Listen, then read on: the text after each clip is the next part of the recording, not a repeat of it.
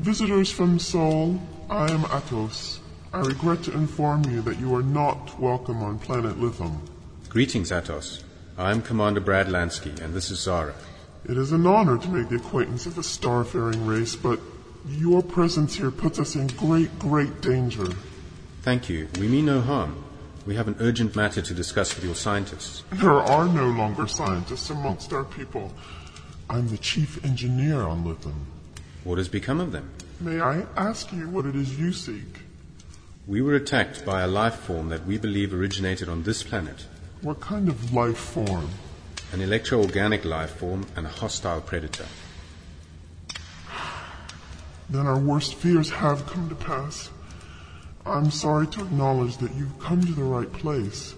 The early prototype of this creature you speak of was designed by one of my ancestors many orbits ago. How is that possible? You don't bear the signs of a warfaring culture. We are a peace loving people, but we've endured terrible wars. With whom? With the same creatures that attacked you. We call them the Greffum, and one of them will soon be awakened by your presence. There will be severe consequences for our people. Attos, I'm sorry, but we actually don't know anything about your history. Can you enlighten us? Perhaps our story will live on in you. We too were once a spacefaring race.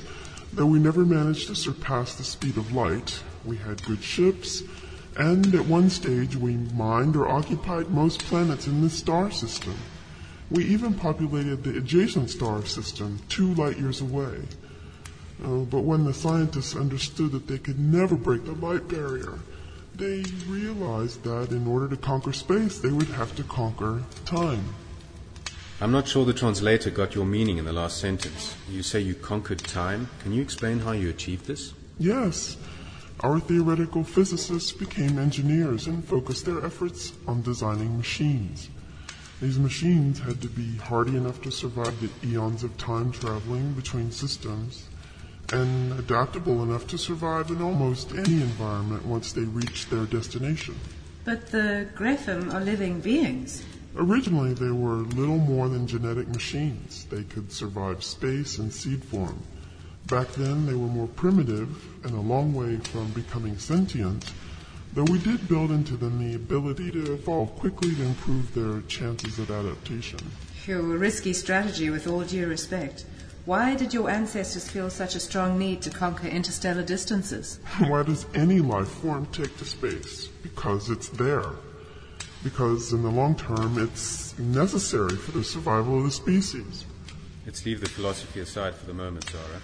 Attos, please continue. Mm, they were very successful. They ushered in a golden era of exploration for Lithum. They even found another suitable planet for us only two light years away. Our colonies were the first intelligent life on planet Greffum, named in honor of the beings who first explored it. What happened then? They became ever better adapted, their network always spreading out along the spiral arm. We think it was the network effect that made their transition into sentience so sudden. 2,000 years after leaving Lithum as seed pods, they added sentience to their adaptational arsenal. Suddenly, this new quality directed their intelligence and ever growing thirst for knowledge. What kind of knowledge? Anything that would satisfy their greed for power. The ultimate prize remains faster than light travel. If they could get a hold of this technology, nowhere in the galaxy will be safe. Great attractor. That must be why the transmitter programmed Dieter to come here, so that his knowledge of the subway could be extracted. But by whom? What was the result of their coming into sentience? First confusion, then fear, followed by rage. Many left the network and became exiled individuals. Most of them suffered from fear or loneliness, and many ended their lives through battle or suicide. We tried to help, but we were too far away, our influence too small. Uh, eventually, the network turned on them and attempted to destroy it. A child slaying its parents? Or a slave his master? A profound question that we grapple with to this day. Please go on, Attos. What did they do? It's not easy for me to remember. First, they destroyed all other life on Greffum. and built their main network hub on it. And then, about 1,000 orbits ago, they came to Lithum itself and unleashed terrible destruction, especially of machines and technology. But your ancestors survived. Only because the Greffum eventually stopped, though we don't know why. We were helpless. They forbade any form of science or advanced technology. Most of our people rejected technology willingly, seeing it as a source of all evil, and they reverted to an agrarian way of life. A few of us remained defiant, but the Greffum had left a single warden behind to hold our planet hostage. A warden? Where? On the adjacent planet, toward the suns. Held hostage how? When it decides a community has crossed the line into the realm of science, it wreaks destruction upon that community. How? You must have seen the ring around this planet. Yes, an impressive sight.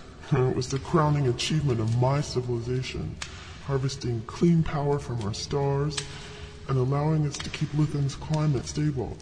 A single Greffum now controls the ring from the neighboring planet. It induced a global ice age. Worse still, it can focus our star's light onto any spot on Lithum, inflicting severe storms and starvation upon whom it pleases. This is an outrage. Brad, we have to do something. Easy now. We cannot get involved in the affairs of a foreign world. What affairs? An entire planet is being held hostage. I'm afraid you already are involved. The presence of your ship here will almost certainly hold grave consequences for this city.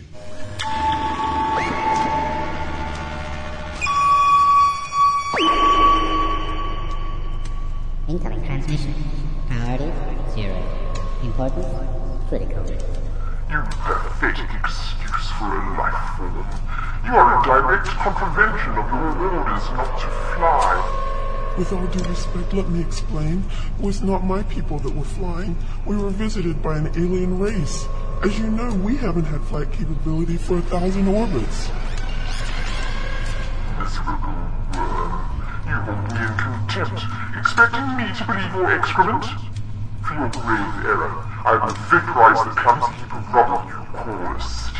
No, please, I beg you. It's not our fault. Brad, the Advantage has spotted a ship leaving the neighboring planet at high speed. It's coming straight at her. Even if we leave now, we'll probably get to her before we do. Damn it! Who's controlling the advantage?